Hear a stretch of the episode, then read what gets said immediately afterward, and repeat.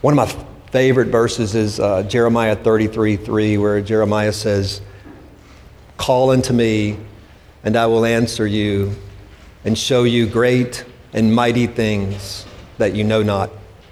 Call unto me, and I will answer you, and show you great and mighty things. Um,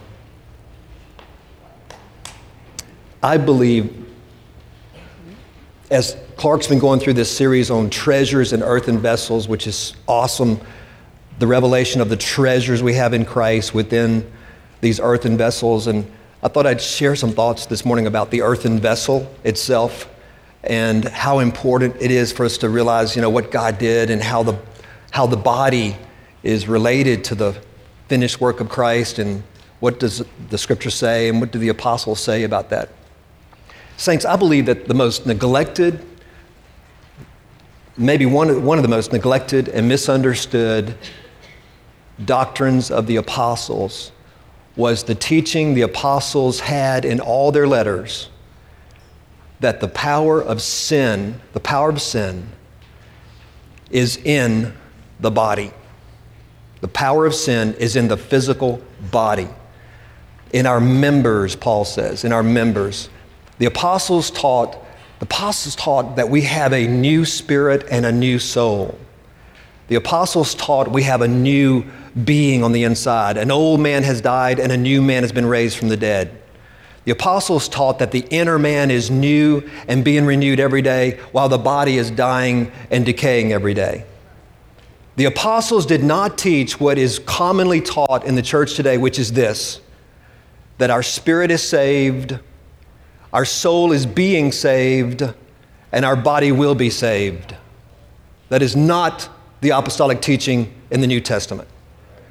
The New Testament teaches that our spirit and soul have been saved. Spirit and soul are distinguishable, but they are inseparable.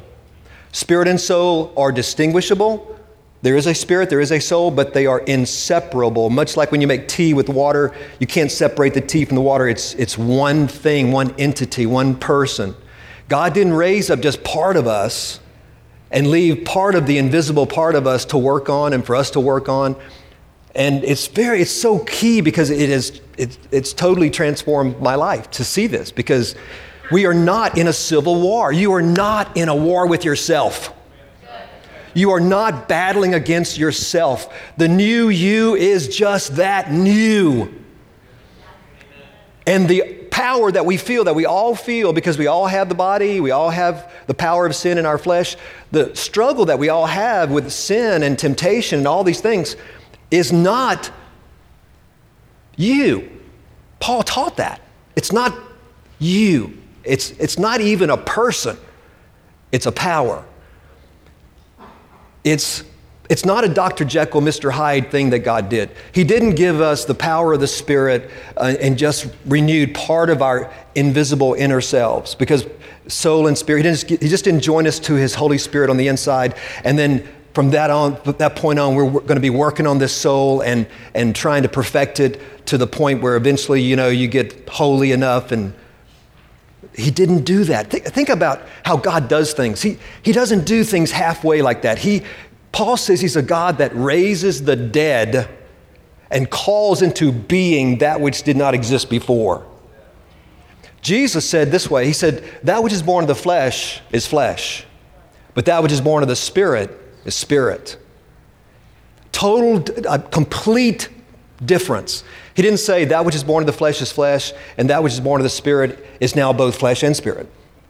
And God's going to work on the, you know, the flesh and, and, and, and, and improve the flesh so that you can be more like Christ. No. Um, we're going to take a look at a few scriptures, and I, I think it's going to be so cool to see this from the apostles if, if you haven't already seen this because it'll change your life. You may have asked yourself, you know, why do I still do the things I do? I mean, why do I, if I'm a Christian, you know, why do I still, you know, and you've probably doubted maybe whether you're really born again sometimes, and, and then you have these, this bad teaching out there that says you have an evil heart. Jeremiah said that every man comes into this world with an evil heart, but that's Jeremiah before Christ. Ezekiel said that the day is going to come when God's going to wash us with pure water and give us a new heart and a new spirit which happened in the new covenant. Ezekiel said that God's going to take away the stony, dead heart and put a heart of flesh in there, which means living as opposed to stone. That happened through Christ. We look at, we, we read Psalm 51 about, you know, David yearning um, for his sins to be blotted out. And we have preachers and teachers teaching the body of Christ, Psalm 51, how to handle sin in your life. Look at David, look at Psalm 51. No, David was yearning for what you have. He was prophetically yearning, oh God, you, you desire not the sacrifices of bulls and goats. You desire um, truth in the inward parts. Oh God, take away my sin, blot out my transgressions, create in me a new heart, a new spirit. Take not your Holy Spirit from me, Lord, because they could, that happened in the old covenant. There was no joining to Christ. There was no union with Christ because there was no sacrifice given yet. Man could not be joined to God until Christ sacrificed his life on the earth. That's why when they died, they descended to Sheol, awaiting the sacrifice on the earth. He bore our sins on the bo- in his body on the tree. That's where the reconciliation took place. He bore our sins on, in his body on the tree. He did not descend to be punished in hell, as some people teach. He descended to Sheol to set the captives free. He told the thief on the cross that day, He says, Today you shall be with me in paradise. Today, today, we're descending today. We're going to go down to paradise, which is another word for Abraham's bosom. We're descending today to set them all free. The scripture says he descended into Sheol and, set, and took captivity captive. Revelation says, He says, I have the keys now of Sheol and Hades and of death. The, the redemption took place on the cross. The crucifixion of Christ was the circumcision of Christ, Colossians says, and this is awesome. This is so awesome. Circumcision was the only requirement of the Abrahamic covenant. Circumcision, the only requirement. Genesis 17, chapter 17 says, This is my covenant I'll make with you, Abraham. Circumcise your foreskin and all your, your male children. Those who are circumcised are in my covenant. Those who are not circumcised have broken my covenant. Isn't that awesome? The one, the one requirement of the Abrahamic covenant was circumcision. Colossians, Paul writes, says, Christ's death on the tree was the, the circumcision of Christ for us. That's why when Abraham was in union with Sarah, women, of course, could not be circumcised. So when they're in Abraham and Sarah, their union, Abraham's circumcision becomes Sarah's circumcision. The scripture says in Colossians that the circumcision of Christ becomes our circumcision because the bride is now in union with Christ. His death becomes our death. His circumcision is our circumcision because of union with Christ. It's awesome.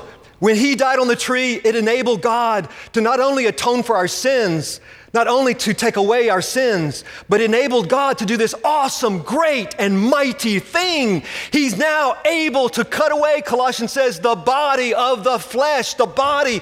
He raised me from the dead. I was dead in my sins and trespasses. I was darkened in my understanding, my mind darkened and alienated from the life of God. And when I believe, simply believe because of the light of the gospel, the light of the word, by thy word, light comes in the word, the revelation of Christ comes as, I, as it came to me, I simply believed. And then, because of the work of Christ, He could literally cut away the inside of me from the outside of me and move the inside of me, the real new me, into another dimension called the Spirit. And now, Paul says, we are no longer in the flesh, but in the Spirit. We've been translated from the kingdom of this darkness into the kingdom of the beloved Son, yet still in these earthen vessels treasure in earthen vessels. Christ Himself is the, is the essence of the treasure, Christ our life, within these earthen vessels. That the excellency of the power manifested in our daily lives is clearly seen to be of God and not of us. Isn't that awesome? So we live completely dependent on another who lives within. We rest in another's righteousness and we live by another's life. We sit with Him in heavenly places. And this is so important because if we think that we have an evil heart as a believer, if we think we have uh, sin in our soul, um, contrary to the scripture, Peter said this Peter said, You have purified your souls by obedience to the truth in that you have believed in this Jesus and have been redeemed not by silver and gold, but by the precious blood of the Lamb of God. Purified your souls. And James says, Abstain from fleshly lust, which war against the soul. They're on separate op- sides of the table. The soul is new, it wars against the soul. Paul says that the power of sin in his members in Romans 7 wars against the law of his mind. That he had, he had the law of God in his mind as a believer. He tried to live the Christian life by just having the, in his mind the do's and don'ts, the right and wrong. And he, in his mind, he had a desire, and in his inner man, he had a desire to do the things of God as a new creation. But he discovered another law or principle in his members, in his body. Romans 7 says, and that every time in his mind he tried to do what was right, he found another principle in his body, in his members, which was more powerful than just his mind to do, knowing to what is right and what's wrong. And always that power of sin in his body took him captive every time. And then he said, Who shall deliver me from what? From the evil in my soul? From the evil in my heart? No, he said, Who shall deliver me from this body of death? He said, Paul says, the body is dead because of sin, it's dying, the spirit's alive because of righteousness.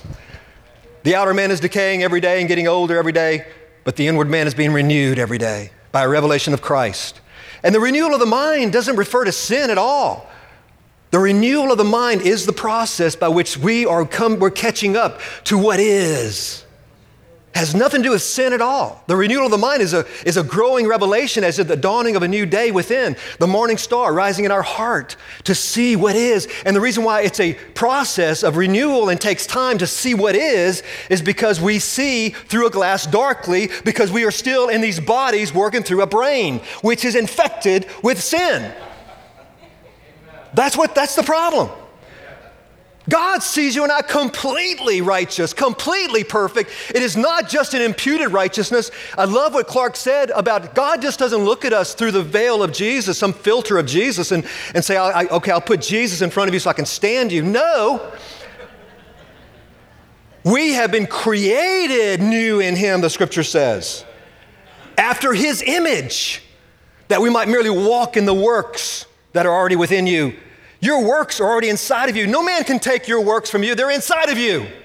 You've been created in Christ Jesus to do certain works. You have a destiny. It is inside of you, and no man and no devil can stop it from happening. What a rest. You have been created in Christ Jesus so that you might merely walk now in who you are. Inside of us, Christ in us.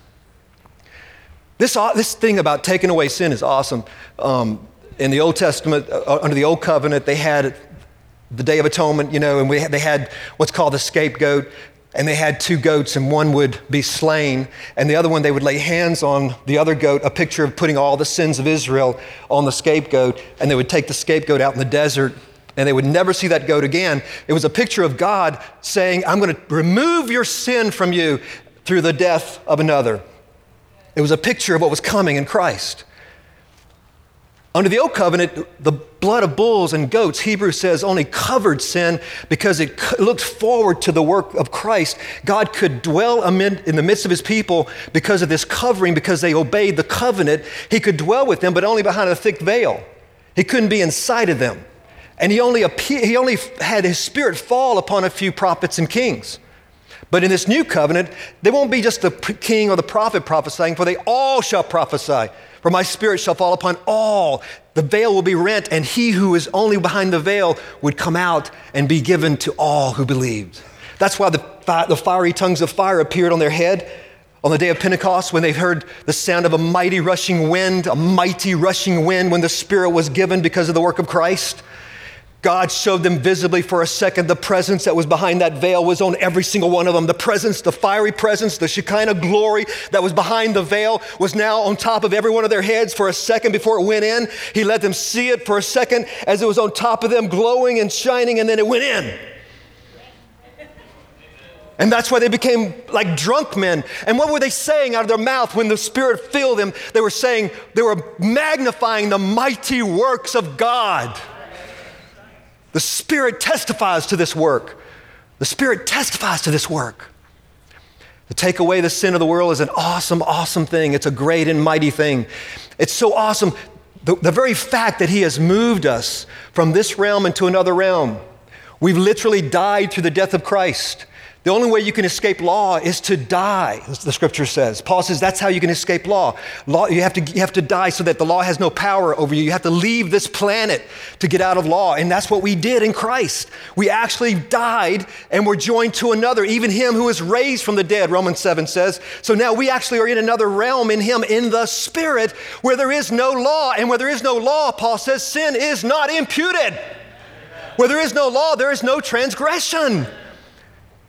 See, religion scared, is scared to death of this. Religion is scared to death of the truth. We must trust God. Truth will set us free. Did you come to Jesus so you could sin more? I mean, we were doing a pretty good job without coming to Jesus. I mean, we didn't have to come to church to, to, to, somehow learn how to sin more and get, you know, find excuses to sin more. No. People don't come to God so they can sin more. They come to God because they're sick of sin. They're sick of the flesh. They're sick of the devil. They're sick of the world. They're sick of selfishness. They're sick of, ah. They're, yearn, they're yearning for God, for love, and God's drawing them. We're so afraid to step out of the boat and walk on water because it doesn't make any sense. It doesn't make sense. The things of the Spirit are not understood by the natural mind. They're revealed. Eye has not seen, ear has not heard, nor has it entered the mind of man what God has done. But if we will trust Him and see what He is saying, it'll change our lives. You're not in a war with yourself. It is not a civil war. It is a foreign power in your body, in your mortal body. God has literally quarantined the power of sin in the body. That's why it will die.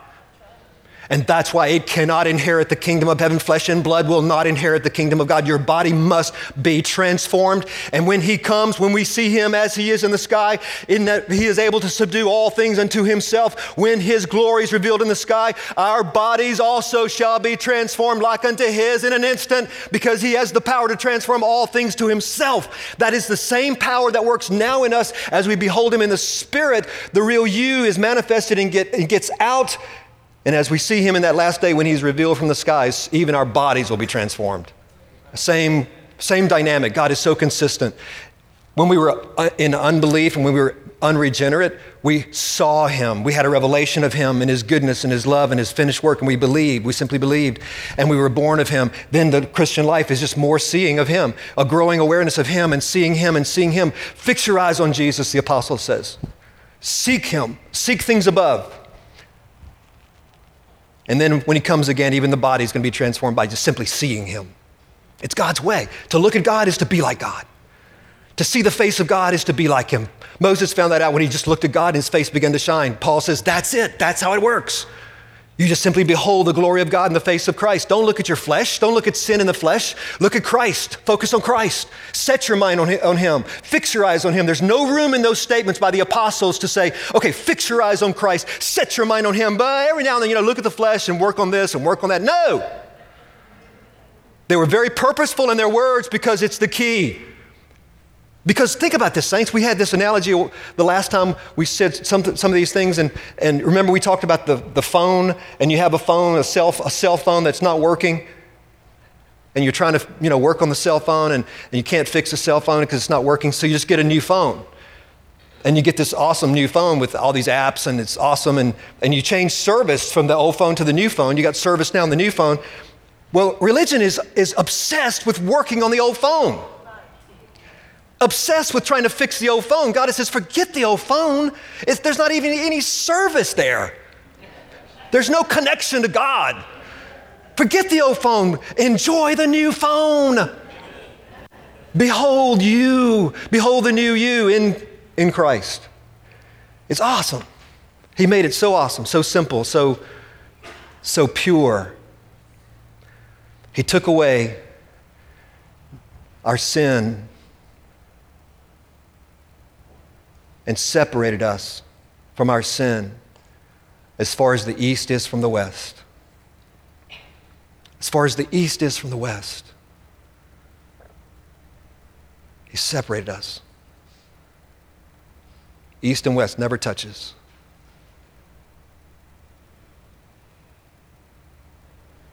We literally have moved to a new place. in the Spirit and in Him.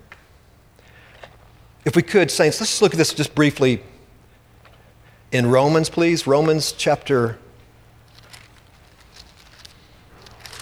let's say Romans chapter 6. I just want to look at a few verses and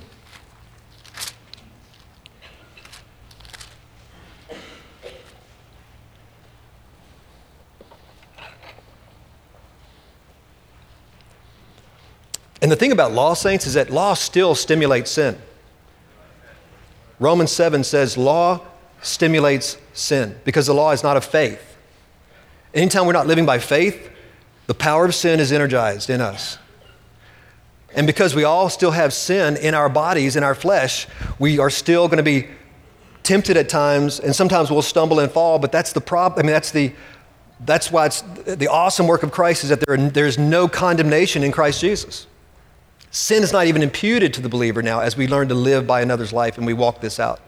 It's awesome. Let's look at, if you would, let's look at Romans chapter, chapter 6. Notice how the apostle connects sin to the body in these words. Romans chapter 6. Let's say, chap, let's go chapter 6, verse 5. Romans chapter 6, verse 5. For if we have become united with him in the likeness of his death, certainly we shall be also in the likeness of his resurrection. Following this, or knowing this, sorry, knowing this, that our old man was crucified with him, that our body of sin might be done away with. Notice our body, our body of sin might be done away with, that we should no longer be slaves to sin. For he who has died is freed from sin. Now, if we have died with Christ, we believe that we shall also live with him, knowing that Christ, having been raised from the dead, is never to die again. Death no longer is master over him. For the death that he died, he died once, died to sin once for all. But the life that he lives, he lives to God forever. Even so, consider yourselves to be dead to sin, but alive to God in Christ Jesus. Now look at this, verse 12. Therefore, do not let sin reign in your mortal body. You see that? He connects sin with the mortal body. Do not let sin reign in your mortal body to, to sin as instruments of unrighteousness, but present yourselves to God as those alive from the dead, and your members, the members of your body, your very body, as instruments of righteousness to God. Okay, take a look at this. Look at Romans 7. Romans 7. Let's look at Romans 7. Let's look at um, verse 4.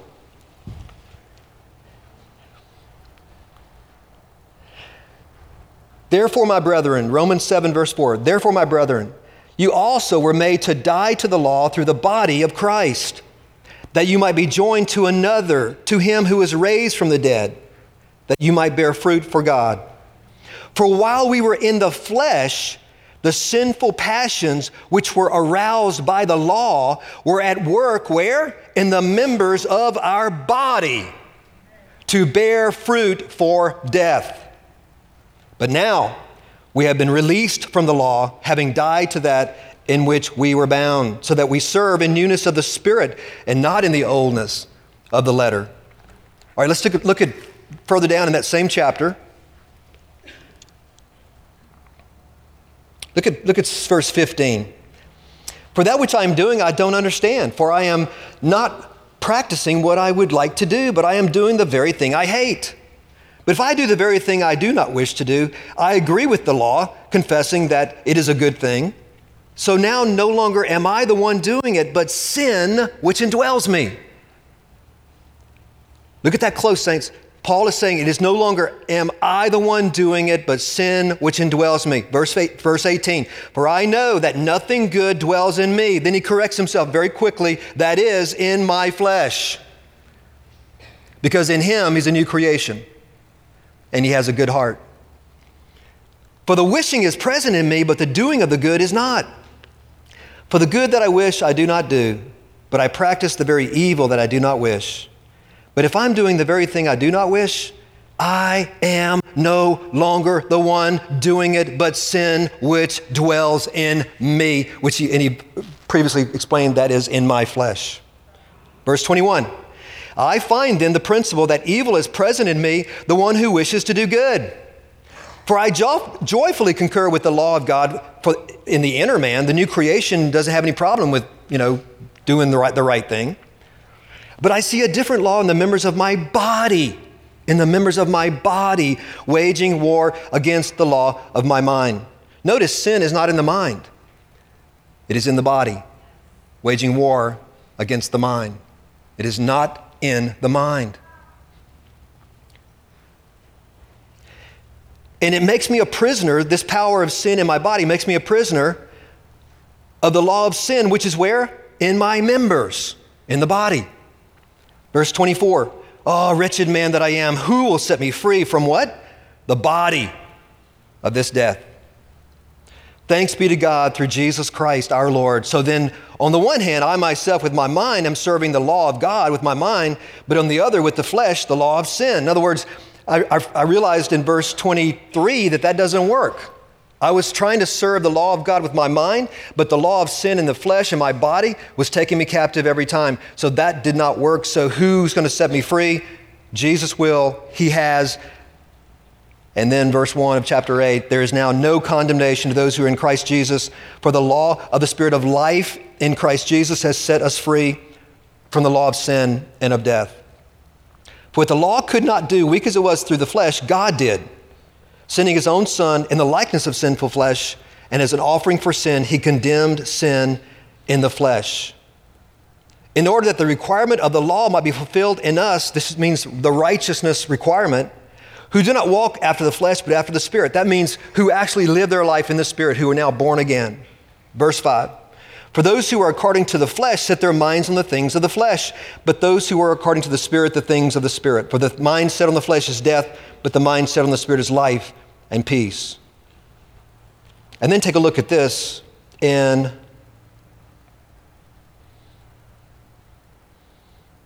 verse, let's just say verse 11, or, or actually, they're so good. Verse 9. Let's go to verse 9. However, you are not in the flesh but in the Spirit, if indeed the Spirit of God dwells in you. But if anyone does not have the Spirit of Christ, he does not belong to him. And if Christ is in you, though the body is dead because of sin, yet the Spirit is alive because of righteousness. But if the Spirit of Him who raised Jesus from the dead dwell in you, He who raised Christ Jesus from the dead will also give life to your mortal bodies through the Spirit who indwells you. So then, brothers, we are under obligation not to the flesh, to live according to the flesh. For if you're living according to the flesh, and that's a reference to those who are not born again, then you're going to die.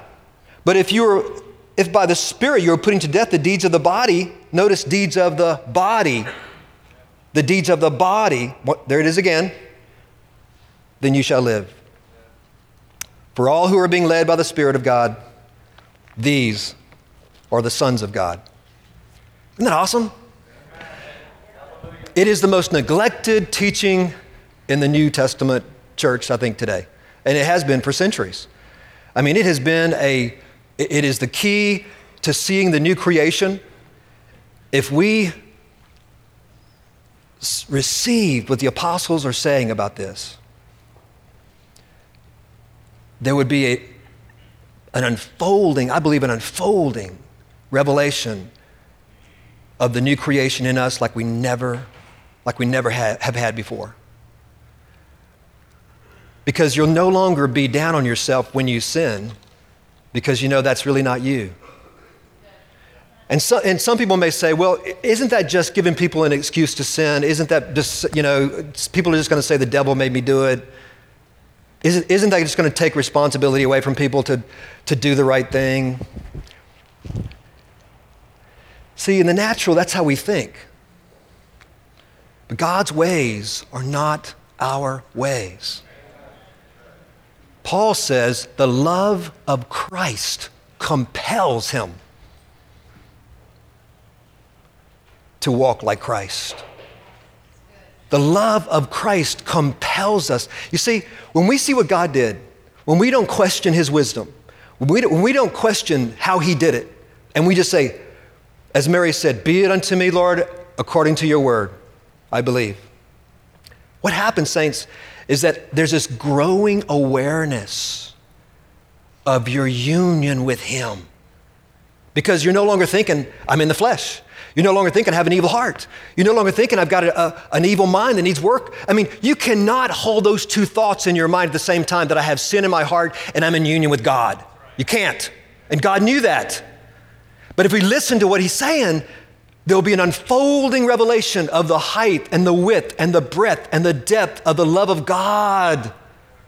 Something religion cannot teach and man cannot teach. Only the Spirit can reveal the love of God to our inner man. The Spirit sheds abroad in our hearts the love of God, the scripture says.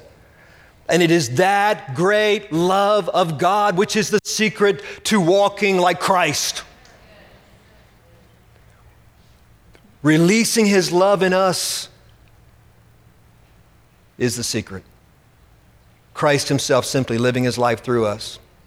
I was crucified with Christ, nevertheless I live, yet not I, but Christ lives in me. He's not working on my soul, He's not working on my spirit. He worked on it in the cross. He said, It is finished. And now He's able to cut away the body of my flesh and leave sin in the body, but raise me from the dead. Me, me, not just half of me, not just spirit, not the soul, me. He raised me, a new man. Paul says, a new man, old man, new man. Born of the flesh at one time, now born of the Spirit. A new creation. If any man be in Christ, behold, all things have become new spirit, soul, all things. Behold, you have the mind of Christ. There is no sin in your mind. Timothy, Paul writes to Timothy and says, We have been given a sound mind. Paul writes to the Corinthians and says, We have now, we have now, we have now, we have now the mind of Christ. We have a new mind. Paul says to the Ephesians, Be renewed in the spirit of your mind. That mind is pure and good and powerful. It is the mind of Christ. He's raised us up new in Him. You have a new nature. You don't have two natures. You've been made a partaker of the divine nature. You don't have an evil nature and a good nature. If you did, you had two fathers. Nature speaks of origins. And you don't have, we don't have two fathers. We've been made a partaker of the divine nature. The power of sin is not your nature. That's why I do not like the New International Version Bible. I do not recommend the New International Version Bible. Romans 7, those translators have changed the Greek word flesh and put in the word sinful nature. A direct contradiction to the original Greek text. It is not, it is very wrong. It's bad teaching, and yet it is in the New International Version. That is the big Bible that all the bookstores and, pro- and, pro- and, production companies promote. That's where you see on television. That's the big promotions in the bookstores the NIV, NIV, NIV. No!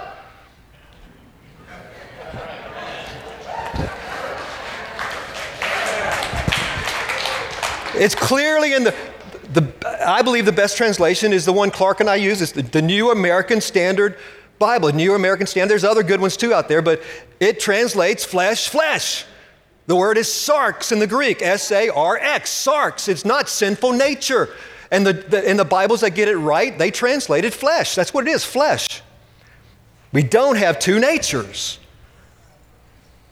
We have one nature. We've been made a partaker of the divine nature because the old man has died and the new man has been raised from the dead. New in him great and mighty things. I think about how he suffered.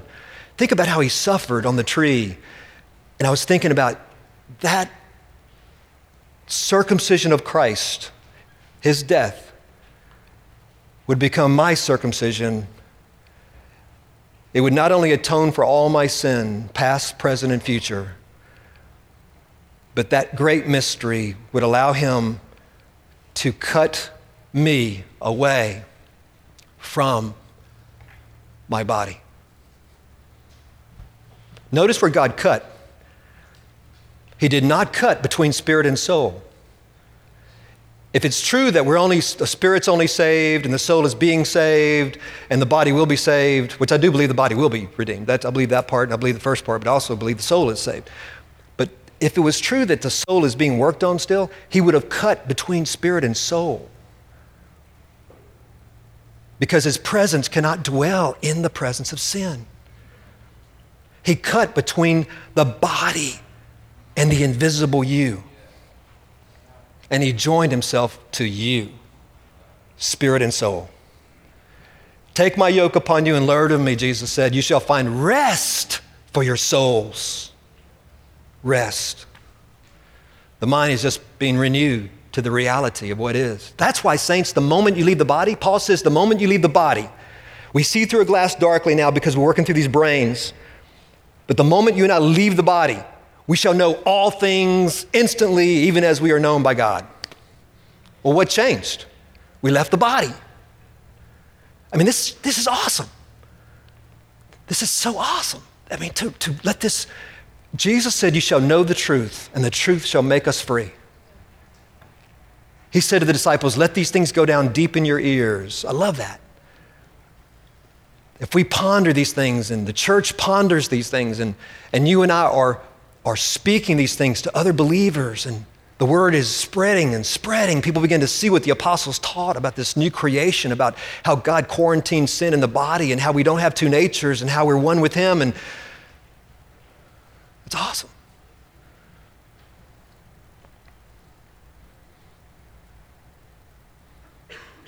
I do hear the sound of rain. It's coming. First the word, then the rain. In the book of Acts, it was the word that was, went forth first, the finished work of Christ, and then the Spirit.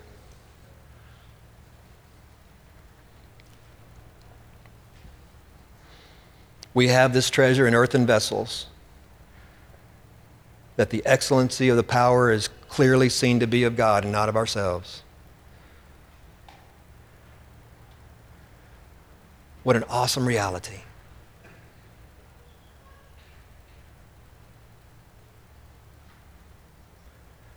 Created new in Him, yet still in these bodies, so that we're totally dependent on Him to live through our body. Lord, we just thank you that. We thank you that you're revealing great and mighty things to us. Lord, help us to, to rest in this reality. You said, Know no man after the flesh anymore, but after the Spirit. Know no man after the flesh, but after the Spirit. We set our eyes on you, Lord. We fix our eyes on you. Eye has not seen, ear has not heard nor has it entered into the mind of man what God has done, but the Spirit has been given that we might know these things that are freely given to us in Christ. Who can know the thoughts of God but the Spirit of God? And He has been given to us that we might know the deep things of God. Turn our eyes, Lord, away from the flesh. Turn our eyes away from looking for sin When Israel was getting bitten by snakes, you didn't say, Look at the snakes, be careful about the snakes, step over the snakes. You said, Look up. Behold the bronze serpent on a pole. Behold the judgment of God on Satan himself. Behold, I have done it. And as Moses raised the serpent up in the wilderness, so was the Son of Man lifted up between heaven and earth. It is finished. It is finished. It is finished.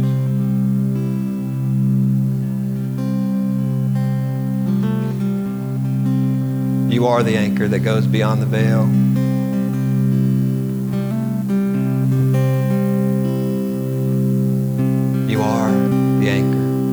Beyond the veil.